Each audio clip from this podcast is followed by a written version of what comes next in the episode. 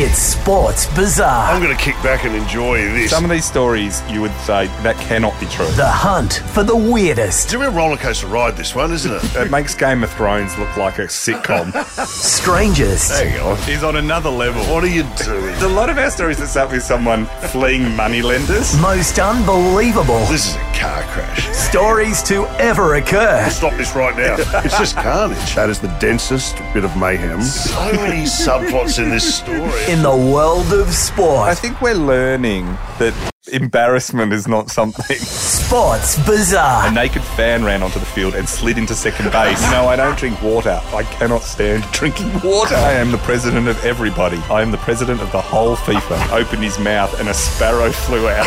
It's time for the leaders of the hunt. It's really simple. Get there early, get the good back. It's Titus O'Reily and Mick Molloy. Hello, everyone, and welcome to the latest edition of Sports Bizarre with me, Mick Molloy.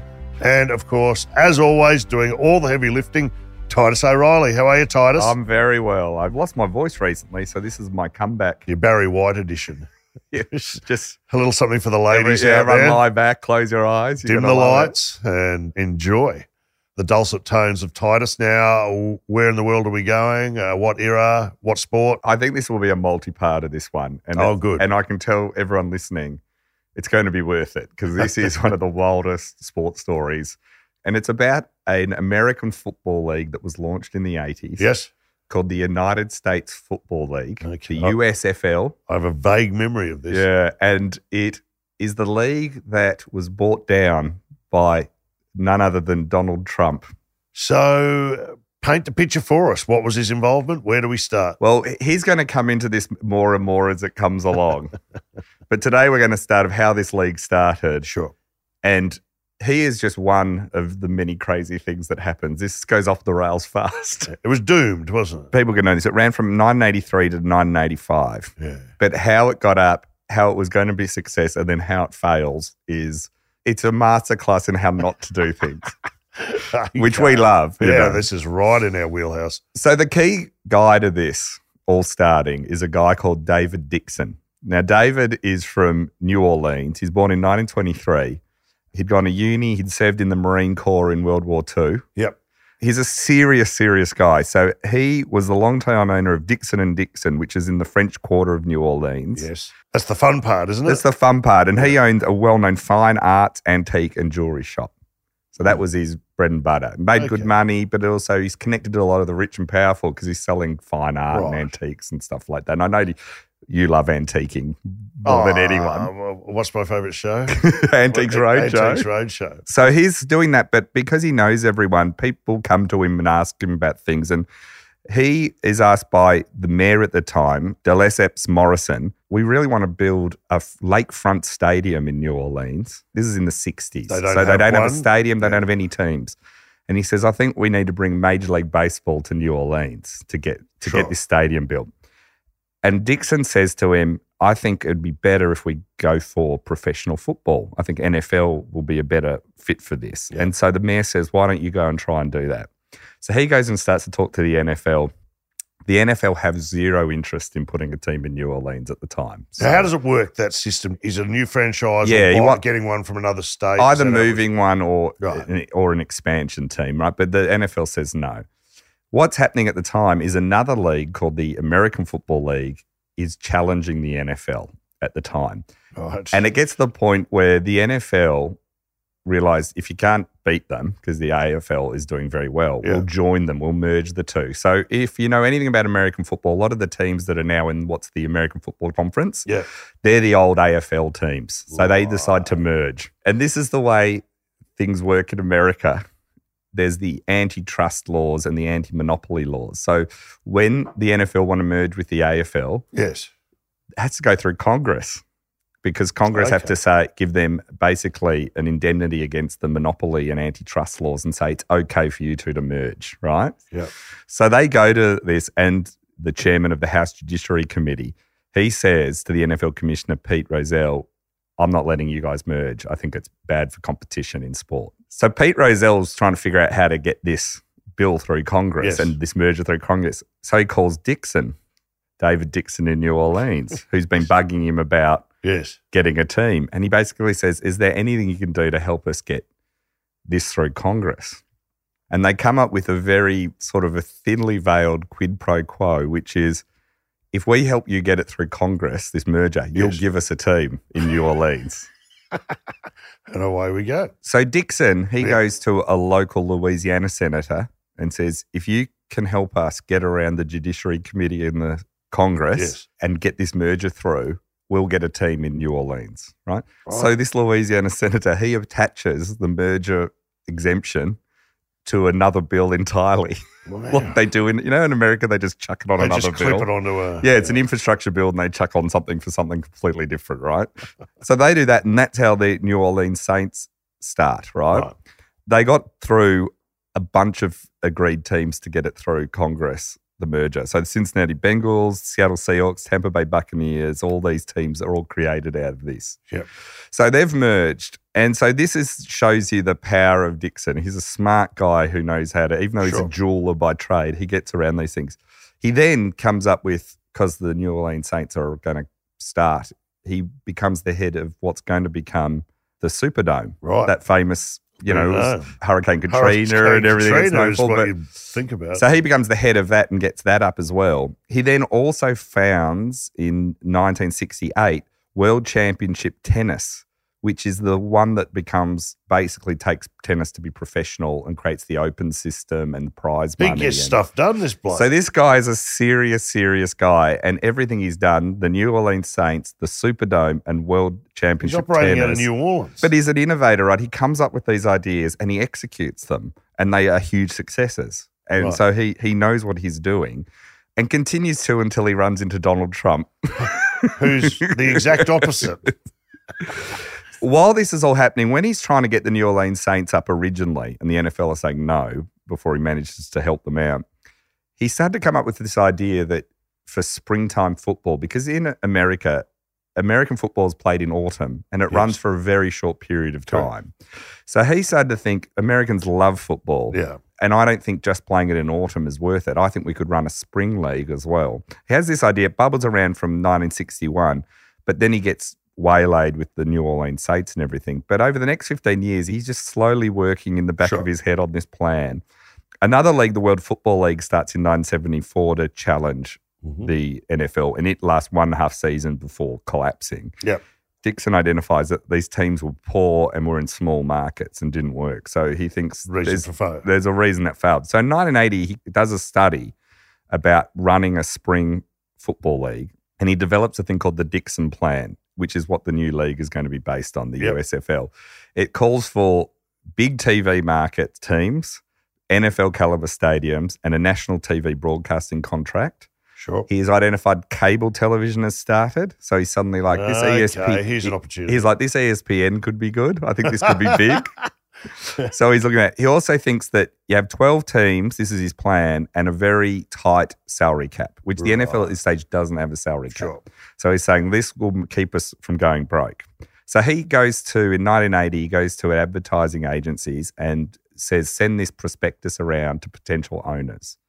And so he goes around America trying to find people who will buy a Right. team in this new league. And he says you need to post a $1.5 million letter of credit for emergencies. So he's like, we're not going to go broke. We're going to do this problem. And he does. He starts to find all these people. So in October 1981, many of these new owners Yes. gather in the Fairmont Hotel in San Francisco for a meeting to start organizing the league properly. And they're still waiting for some owners to come in Sure. they're all sitting around the table waiting for the prospective owner of the new New York franchise to call in. Yes. The guy's not calling in. Then food arrives, so they eat the food and they're still waiting. It's like twelve thirty, meant to have called in, not twelve forty five, one o'clock. on? They're going, Where is this guy? About an hour goes by, they haven't heard from him, right? All the top owners sitting around at this new league. And then suddenly the, a voice comes on on the speakerphone Hello, hello. And it's this loud, brash voice. And he says, Hey guys, how are you? Hello, hello, it's Donald. So it's Donald Trump, a 35 year old New York real estate developer Yep. who no one has ever heard of. Okay. This oh, is pre. This is Donald. So they're not impressed that it's. Donald they don't know who he is. Trump no, on no one knows who he is at this point, right? Apart from one or two articles about Sure. real estate beyond that, no one outside of New York has heard of him. Most people in New York haven't heard of him. He's just 35. And Dixon says, Donald, we're all waiting for you. Where are you? And there's this long pause. And then over the voice over the speaker goes, Right, well, I got to apologize. I'm not going to do a Trump impression, by the way. right, well, I got to apologize. I'm not going to be able to make it. In fact, I can't be a member of your project. Things are just going unbelievably for me. I have this casino project and it's going to be big, really big, very exciting, lots of money in it. Okay, so anyway, sorry, bye, click. That's it. That's it. He hangs up. The owners all just stare at the speaker going. Early signs of classic Trump already there. So Trump's out at this He's point. out. He's out. So they all go, well, we can't work without New York. Like New York's a big A market. big piece we of the need puzzle. The jewel in the crown. Yeah. So he's just totally, he's meant to show up, just doesn't show up. So despite this, the owners decide, well, we're going to go ahead anyway. We're going to have a $1.8 million salary cap. Uh, we're going to have a 38 size roster. We're going to have some money set aside beyond the salary cap to sign star players. Sure. May 11th, 1982, they announce it. And the teams are Yep. the Arizona Wranglers, the Birmingham Stallions, the Boston Breakers, the Chicago Blitz, the Denver Gold, the Los Angeles Express, the Michigan Panthers, the New Jersey Generals, Yep. Oakland Invaders, Philadelphia Stars, Tampa Bay Bandits, and the Washington Federals. And we're away. Who replaced New York? New York becomes the New Jersey Generals, The New and they're Jersey owned by Generals. they get bought by an oil baron, which we'll get to.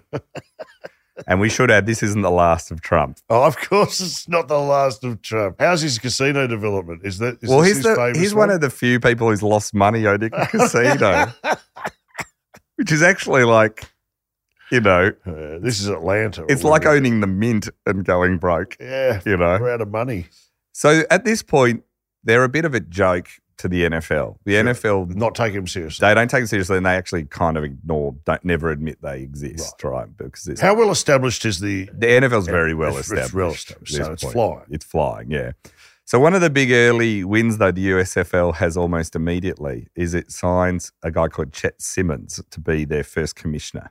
Now, from 957 to 64, he built up AB Sports to be the big leader in sports.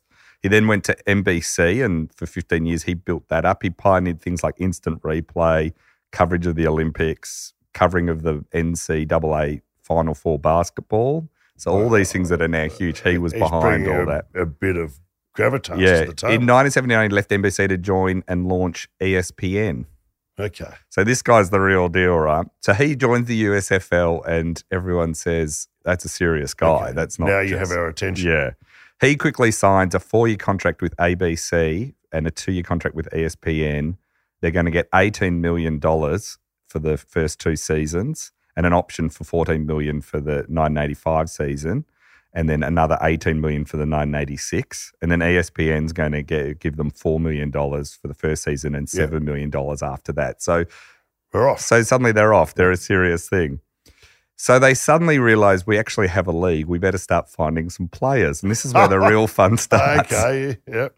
In August 1982, the league's just been announced. No one's really on. The Chicago Blitz, they're the most organized. So the rest of the league are still like finding general managers and coaches and stuff. They've got a coach and a manager and they're away. And they decide to host free agent tryout camps across the country. Can I just ask quickly? Is, is there still a team in Chicago in the proper league? Yeah, there's the well? So Chicago they- Bears. they're not- they haven't gone to towns where there isn't an existing team. They have one or two crossover. So some are in places that don't have an NFL side and some are in Right. ones that do. I think they're in 12 of the top 13 TV Right, so- markets.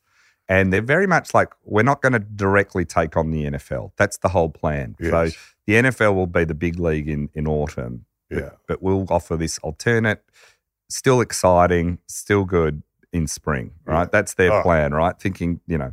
So the Chicago Blitz hold these training sessions and they're absolute chaos. 518 people show up to the first one, and they're just people who have either, some are people who played in the NFL, but often finished up five years before Yeah. or something. Young college players, people that just think, Enthusiastic amateurs. yeah, lots of enthusiastic people who've never, no reason to it. One guy, and this shows you how chaotic it is, called Albert C. Lynch. He's a 24 year old Chicago native, never played football. He turns up. He's five foot eight. He's tiny in terms of, he's got no weight. He ran a 5.7 in the 40 yards, which is like incredibly slow. Like Yeah. you and I I, could yeah, you and I could probably do it. His vertical jump measured 23 inches, which was last amongst all the people who were at the thing. and he was the only person who failed to break the three seconds in the 20 yard sprint. Right. So he's the slowest, least athletic. Yeah. But he noticed that all the players who did do well were sent to the general manager. So after his terrible workout that had people laughing, he walked up to the general manager who just instantly handed him a contract and got him to sign it. Well played. And so later that day, one of the guys says, the coach says, We signed Albert C. Lynch, that slow guy with the afro. he goes, Yeah, you sent him over to me. He goes, I did not. And they discover that he's just figured out their system. and they just laugh. Good. Another time they go to the Logan Correctional Center in Illinois to offer a tryout to an inmate who had written a letter to the team. So this is how desperate they are. The guy wrote, I love football, I can play. He was a third of his way through a 12 year sentence for armed robbery. But he worked out he could do a work release program if he got hired as a footballer. He fails to impress and doesn't got it, right? So that's one. The Boston Breakers, they say, well, we better run some camps. Sure. So they ran one. They get some weird guys that they actually do sign. One's a guy called Jeff Gaylord. He's a tackle and a former fourth round pick of the Los Angeles Rams. He was known when he attended university. He once went on a five month cocaine binge that he recalled fried my brain. Yes. He agreed to once fill in for an absent male stripper at a nightclub where he worked as a bouncer. He's working as a bouncer and the Yeah. stripper doesn't show up. So they say, Can you get up? He says, Sure. He purchased a tin of green paint, coated his body head to toe, and nicknamed himself the Incredible Hulk. I signed him up. This is where he's stripped there. Send him to the manager. The, the first night he does it, he's arrested for indecent exposure. Did he get him angry? You don't get the whole you don't get angry. the whole angry. Oh. Did he? I know he's covered in green paint, but did he have to whip off those purple torn shorts? Is that what he? Well, he got done for indecent exposure, so I think yes. He also admits that he'd filled his body with every imaginable steroid on the market, including many knockoffs. So he would just put everything in his body. And he also served as a certified chiropractor. He'd arrive early at the stadium to crack his teammates' backs before games. That's one guy. Another guy was a guy called Billy Don Jackson. Uh, he'd played at UCLA. He arrived at this tryout camp for the Boston Breakers four months after wrapping up an eight month stay in jail for manslaughter. Right. he had allegedly killed a 28 year old guy in an argument over marijuana. One of the journalists, David Cataneo, who covered the breakers for the Boston Herald, said, I remember being told that Billy Don beat the man to death with a tennis racket during a drug deal gone bad. The day I interviewed him, they set us up in a private room, and I turn around and notice a pile of tennis rackets stacked up against the wall near his chair. I've got to say, I'm distracted now by the idea that someone's been beaten to death with a tennis racket. I know. You often think baseball bat or a cricket bat in certain parts of the world Yeah. or some kind of But a tennis, a tennis racket. racket. Wow. So this is sort of the quality of guys you're getting. It's absolute chaos, right? Normally, when you hit someone with a tennis racket, it goes down around their neck with all the strings hanging off. You know that comical effect. Yeah, like it. The other thing the Boston Breakers do, and this is very much like the league, they've all got to find out ways to compete with the NFL and attract attention. Yes. To get attention, Dick Coury is the head coach of the Boston Breakers. He has this idea. In the week leading up to every home game, he invites fans to send in trick plays to the office and guarantees that the winner he'll use the trick play in the game. In the game. oh, fantastic.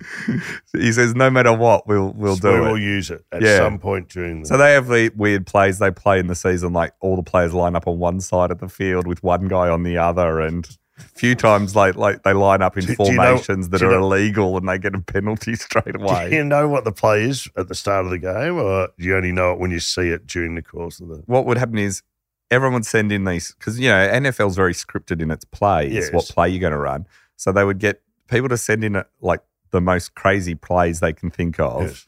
and then he would draw it the winner. The winner would come and stand next to him on the sideline and get to call the play at Get some to call the play. Uh, and then they would run it. And often with like quite comical things because a few of them were just instantly illegal. so that's what they're doing, right? all right. Uh, while that's kind of funny, the Oakland Invaders are even more of a hot mess. What's happening there? They're called the Oakland Invaders, which is a rip-off of the Oakland Raiders. Raiders, yes. And the Oakland Raiders had just moved to Los Angeles. So they were like, which they moved back and forth a few times. So they sort of purposely were trying to fill it.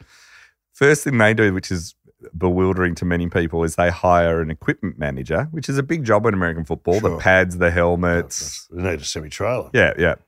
So they hire someone who's, no one can figure out why. The owner hired someone who's blind.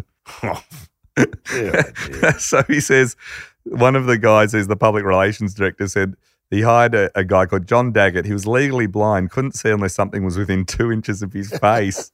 he says, the first time we met was when the team sent me to pick him up at the airport. I said, why doesn't he just rent a car? And they go, because he can't see.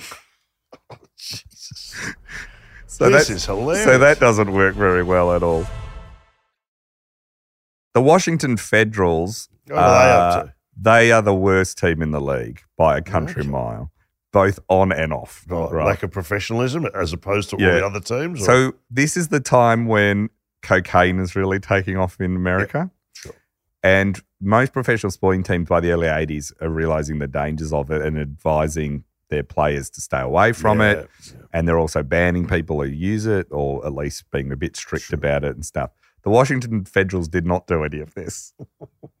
so they signed anyone who could basically play. They didn't care if they had drug problems or ever. So they just hire a heap of guys with drug problems, basically, right? Like they don't do It's any like the dirty dozen. We'll yeah. take anyone. Yeah. And this leads to all sorts of problems because they're the wildest bunch in the entire league. So in the days leading up to the season opener, their running back Buddy Hardeman was arrested for attacking a police officer. their own quarterback, Mike Hohensee, says, We had a lot of hoodlums. We outdrank everyone. We outsnorted everyone. We outsmoked everyone. We probably had more women than any other team. We had lots of fun off the field, but we were miserable on it. They had a guy called Doug Green, who's a safety out of Texas A&M. He'd played at the Cardinals and then at the Buffalo Bills Yep. in the NFL, but So he hadn't played play. for a four years, for a few years though.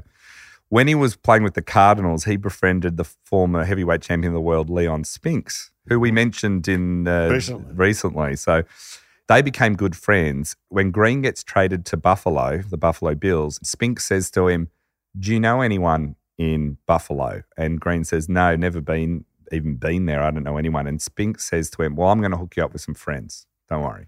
So Oh, that's nice. "Great, that's nice." So he goes to his first practice with the Buffalo Bills in the 1979 season, and he's working out. It's only this Excalibur, which is one of those huge American 70s cars, you know, pulls up and two men get out. One's a foot, six foot nine bodyguard who's literally holding a 29 millimeter pistol. The other was Rick James, the music oh, superstar. Oh, good lord, here's trouble. So Rick James comes Rick out. James, to hook you up with some Yeah. friends of mine. So if people don't know Rick James, like Oh, a true superstar of Super Freak is his Super big Freak is the big song. He is known as being off the reservation. Yeah. He, he is Women, drugs, booze, Yeah. everything famously played by Dave Chappelle in one of the great sketches. of all time. Of the all- the Prince and Dave. Chappelle basketball sketch. If you can Google that on YouTube. Um, but it's amazing. So, okay, well, this is, Yeah, you have so- my full attention. So Rick James gets out of the car. He's got long dreadlocks, that crooked smile that he was known for, and he's got a black leather bodysuit, full black leather bodysuit on, right? The bodyguard walks over to Green and says, Rick wants to speak to you. Green introduces him to James, and James says, I know who you are. I promised Leon Spinks I'd take care of you. He then immediately hands Green an envelope containing $500 in cash. And he says, check out of your hotel after practice and come live in my mansion because he lived in Oh, Buffalo. wow. Green says it was the most buff, the baddest mansion ever. It had an indoor tennis court, indoor pool, and the women, oh man, black, white, but mostly white and blonde. he says they came and went non-stop. And so before long, Green's just spending his whole time working as one of James's bodyguards when he's not playing football um, and says it's one of the best things. He says, I wasn't the best football player in the league, but I was the only one who could say he was Rick James's bodyguard. so that's who. Fantastic. So he signs with the Washington Federals. Slightly better than the Washington Generals. Yeah, yeah. That, well, ac- they get referred to accidentally in the newspapers a few times as the Washington Generals, who, if people don't know, are the ones that lose to the Harlem Globetrotters every every night, pretty much. They're my team. Let me just finish telling you about some of the others as well before you decide Before because decide, because pick one here. they get weirder as it goes along. wow. And there's All right. more teams to be added that we haven't even got to yet. Another team, the Los Angeles Express, they weren't quite as bad, but they had some issues. So their owner was a cable television executive named Alan Harmon. He was owner and team president, Yes. and he'd often arrive at the office coked up after a night of drug use. Behind his back, his employees nicknamed Arthur after the character played by Dudley Moore, the alcoholic. One of the staff members there, Paul Sandrock, said he'd come in either strung out or drunk or both and start swearing at the girls who work in the office. I'd have to send him home. Oh man, what a time. Hugh Campbell, who's the coach of the Los Angeles Express, he gets a lot of players who are sort of cast offs from the college programs in, in LA, so USC and UCLA. And they're all just trying to find okay players who can play to a level, but they're So not it probably the NFL. sounds like college players who haven't been drafted to the NFL, NFL, but were veteran- thereabouts, yeah, ve- and, you go, veterans well, who have left the NFL, been discarded by the NFL Yeah, at this stage, right? And this, so the NFL aren't too worried. They're like, these are players that don't fit into the NFL Yeah. system or have been discarded by it, right? At first. But the Los Angeles Express have a very weird roster of people, like very odd. So, for instance, linebacker John Bearfield used to arrive wearing a black cowboy hat and a nickel wedged into his right ear. His coach said he still has no idea why. the starting nose guard was a guy out of Georgia named Eddie Weaver. His nickname was Meat Cleaver, and he refused to wear a jock strap. Once again, no one knew why. Yeah. There was a guy called Charles Philyaw. He'd been a defensive end for the Raiders in the late 70s and had a knee injury that ended his career, but he decided to give it another go. Yes. He gained fame when he did play in Oakland for the Raiders for trapping his head in the sunroof of a car.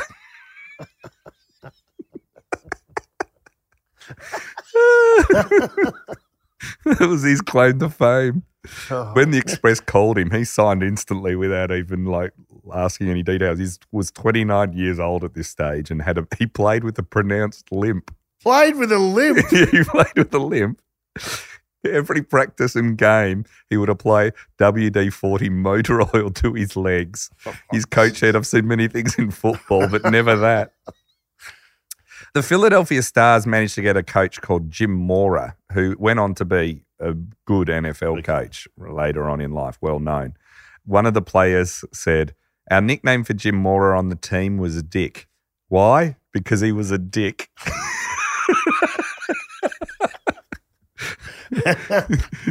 the Tampa Bay Bandits, who are my favorite team, Oh, they actually like, like they had some interesting stuff. The reason is their owner John Bassett. He'd owned a team in the WFL, the one that ran for a year and a half and collapsed, the Memphis Southmen. So he actually knew a fair bit about running a football team and what didn't work. He was the most cluey of all the owners. Now he knew that he was in the entertainment business, not just the football business. He got that to compete with the NFL, you can't just We're putting be on a show. we're putting on a show. He enlisted Burt Reynolds to serve as part owner. Now, Burt Reynolds was at this point America's hottest actor, right? Absolutely. Like this It's is just smoking the bandit smoking the time. bandit time, and, he, and a good-looking man, Run, and yeah. yeah. posing in Playboy, like going out with Laurie Anderson, all this. Like he was He was a it. big star. So Reynolds was given five percent of the team, but didn't have to put any money in. But despite only having five percent, he went all out. Burt Reynolds loved it, right? Yeah. So this is like getting, I don't know, like Leonardo DiCaprio Yeah, or something. huge. It's huge, right? So on August 4th, 1982, Bassett held a press conference to announce the franchise name that they were going to be the Tampa Bay Bandits. And Reynolds arrived accompanied with bottles of champagnes and a young woman on each arm. So he's straight away like Love uh, it. the media just love it.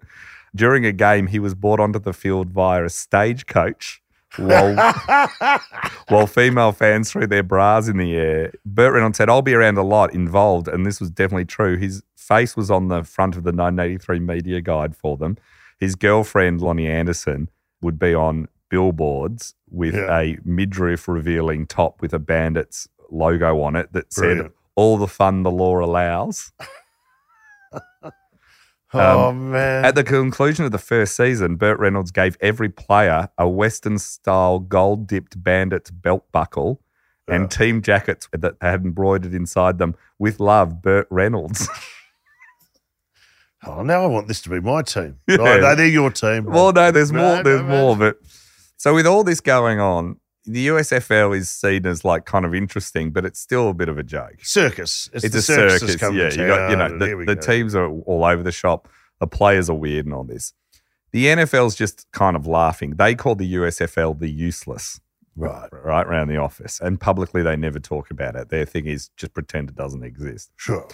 They can do this until the 8th of February 1983. And on this day, Herschel Walker, one of the great running backs of all time, but a man Okay. who currently you would know is running as a Republican course. candidate in America And a nut. and a big Donald Trump fan. Yeah, he's crazy. At the time, well before all these political things come out, is the number one prospect in college football.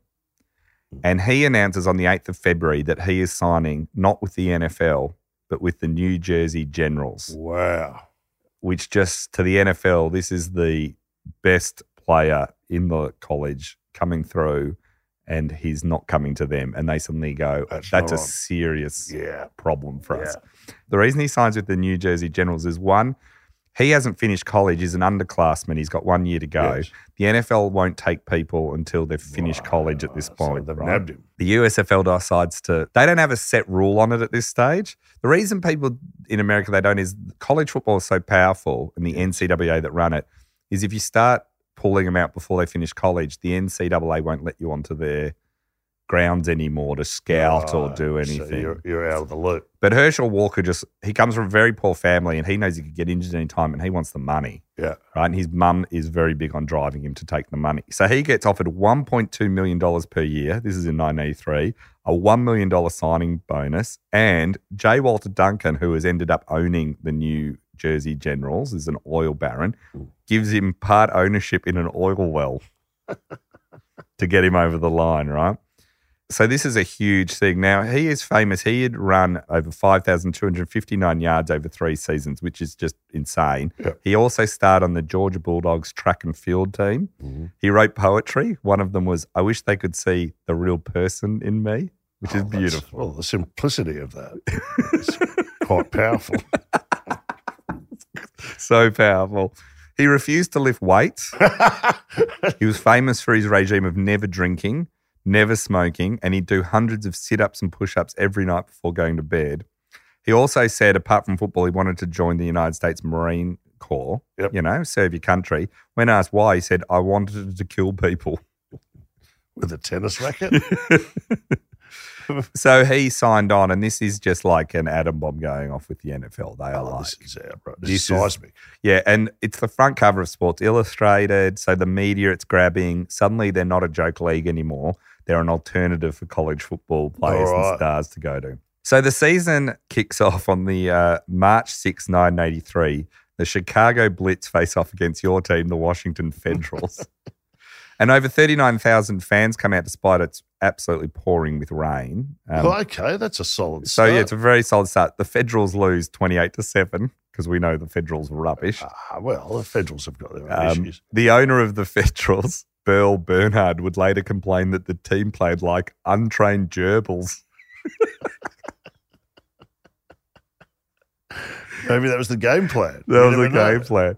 That happens. But at the same time, over that point, they have 45,000 fans torn out in Arizona and Denver. They have 42,000 in Tampa Bay, 38,000 Washington. So there's big. There's a level of interest in Yeah. the spring. the average for the first year is 39,000 people coming to games. The national TV ratings for all the games was had a national share of 14.2, which means 33% of people watching TV at that time watched. That's a very solid start. Very solid start. And in fact, it finishes with better ratings than they'd predicted, right? So it's going very well. and does it finish as strong as it started? Does it ho- It, hold? it goes up and down a bit, but overall, they have a very good year. They have also come up with a way to separate themselves from the NFL. So the NFL is the establishment, very serious. They ban things like touchdown celebrations. So, so the USFL starts to call them the No Fun League. and their slogan of the uh, USFL becomes when football was fun. So it was having a go at Righto. it's saying our players have personnel and have fun. They also say to their teams, go all out on promotion, marketing, run crazy schemes, like sending in the fake plays as one. The Denver Gold offered a money back guarantee for any attendees who weren't satisfied. During one Houston Gamblers game, boxer George Foreman officiated a wedding. Tampa Bay Bandits games, they give away cars, you know, so they're doing all this. And they have all the thing. accoutrements. They have like cheerleaders. Yeah, and all everything. And their stuff, so- cheerleaders are wearing almost nothing because this is the 80s, right? Like Yeah. it would be cancelled now, but they, they Sure. play up the sexy, fun nature of the And Burt league Reynolds as opposed to Burt Reynolds is involved. So brand of play is actually quite entertaining and Yeah. exciting. It's far more open and, Mm. and offensive minded than the NFL. So people are actually going, oh, this is fine. Like Yeah. it's not as good as the NFL, but it's definitely entertaining. It's entertainment. The championship game was a really good game. It was between the Michigan Panthers and the Philadelphia Stars, and the Panthers win 24 to 22. So very exciting. Yep. Being the USFL, something always goes a bit wrong when they have success. So the game drew a good rating, lots of people show up, but in the seconds before it's about to finish, all these people run onto the field, about 2,000. They start attacking the goalposts. Denver's police force go on under strict orders, no damage could be done to the field. So they start macing all the fans. Was this pre-planned or was it just? Uh, This after they release police dogs into the crowd. Okay. So it absolutely goes nuts. Now, this will sound familiar to you. Some of the blame goes on the USFL for the crowd behaviour because 19 minutes before kickoff, they had a Miller sponsored free beer handout. We're back to ten cent beer night. so they'd had a great first season, but this is a bit of a, you know, a bit of a problem. Yeah. On the financial side, the first season, while it was a success, they knew they were going to lose money and they lose about $40 million. But they actually go, we knew for the first two or three years. Sure, it's a new business. It's a new business. We're going to lose some money and then we're going to make it back. The Denver Gold and the Tampa Bay Bandits actually managed to escape financial losses. In fact, the Denver Gold made money. Yep. So some of them could see the green shoots are there that this league is going to be a success in the future. But on November 1983, in a letter to the other owners, Tad Taube of the Oakland team, he wrote to them all, if we are not successful in establishing player salary caps, I can guarantee you that there will not be a USFL within three years, Mhm. irrespective of improved revenue from television. We have sighted the enemy and they are us. So he's saying we are spending a bit too much money than we should, Rein it trying to compete against Yeah. each other. Yeah. And this salary cap we need to take seriously Yeah. because it's a bit of a gentleman agreement, the salary cap at this stage, right? yeah. You don't want an arms race. We're on the right track. The ratings are good. The way we're going to end this is by getting greedy. The first season's finished, perhaps the most endearing moment of the entire first season. Greg Fairchild, who played for the Panthers as an offensive lineman, he was once playing a game in Boston. The fans are all heckling and all this towards him. And he turns around to look at them and he goes, I know you guys are booing us and that's cool, but what are you all eating? And one of them shows him that it's a bratwurst and a hot dog. Yes. And he says, Would you mind getting me one of those? I'm good for the money. This is during a game. yes. Moments later, Fairchild could be seen lounging on the bench, Bratwurst and Budweiser in hand. he tipped his glass to the fan like they were in a bar. Gold. So that's season one done. Okay. Well, that's been a fun journey. This off season, the 1983-84 off season, is arguably the craziest off season in any sport ever, and it makes everything that's come before this pale in comparison. Oh wow. And the prediction that greed could get them in trouble if the owners don't stick together is going to be completely blown apart by a new owner who's about to join the league by the name of Donald J. Trump. and that's what we'll be back with next week. But just tell me this: the Washington Federals keep their head down and do a good preseason. Just All right. Well, I can hardly wait. How many more sleeps before we get into the big off season? Thank you once again, Titus O'Reily. If you want to get in touch with us, there's so many ways. Go to our website, sportsbizarre.com. You can contact us there. All the social medias and get kept up to date with what we're doing. And if you can, go on to Apple Podcasts and follow us there, but leave a rating. That has a huge impact on us in the charts and people finding us. So uh, thanks once again for listening, and we will see you next week.